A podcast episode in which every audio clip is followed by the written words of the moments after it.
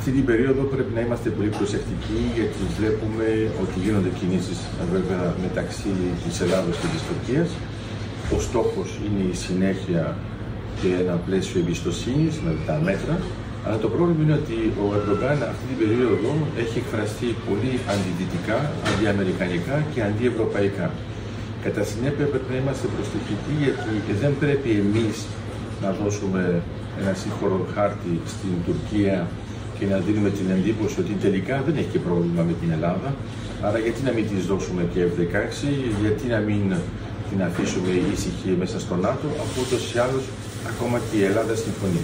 Πρέπει λοιπόν να κοιτάξουμε ακριβώς ποιο είναι το πλαίσιο για τα μέτρα εμπιστοσύνης, να χαράξουμε μια πορεία που να μην ξεφεύγει, να μιλάμε μόνο γι' αυτό και για τίποτε άλλο, αλλιώς μπορεί να υπάρχει μια παρερμηνία ακόμα και από τους συμμάχους μας και στο πλαίσιο του ΝΑΤΟ, αλλά και στο πλαίσιο βέβαια της Ευρωπαϊκής Ένωσης και να θεωρήσουν ότι η Ελλάδα δεν έχει πρόβλημα με τις θέσεις που τηρεί η Τουρκία, ειδικά μετά την κρίση στη Μέση Ανατολή.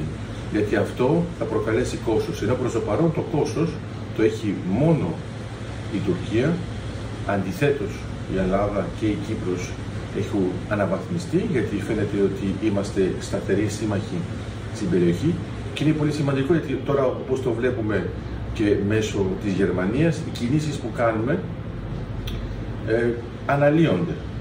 Και άμα δεν τις κάνουμε με έναν προσεκτικό τρόπο, μπορεί εύκολα να κάνουμε ένα σφάλμα το οποίο θα το εκμεταλλευτεί η Τουρκία.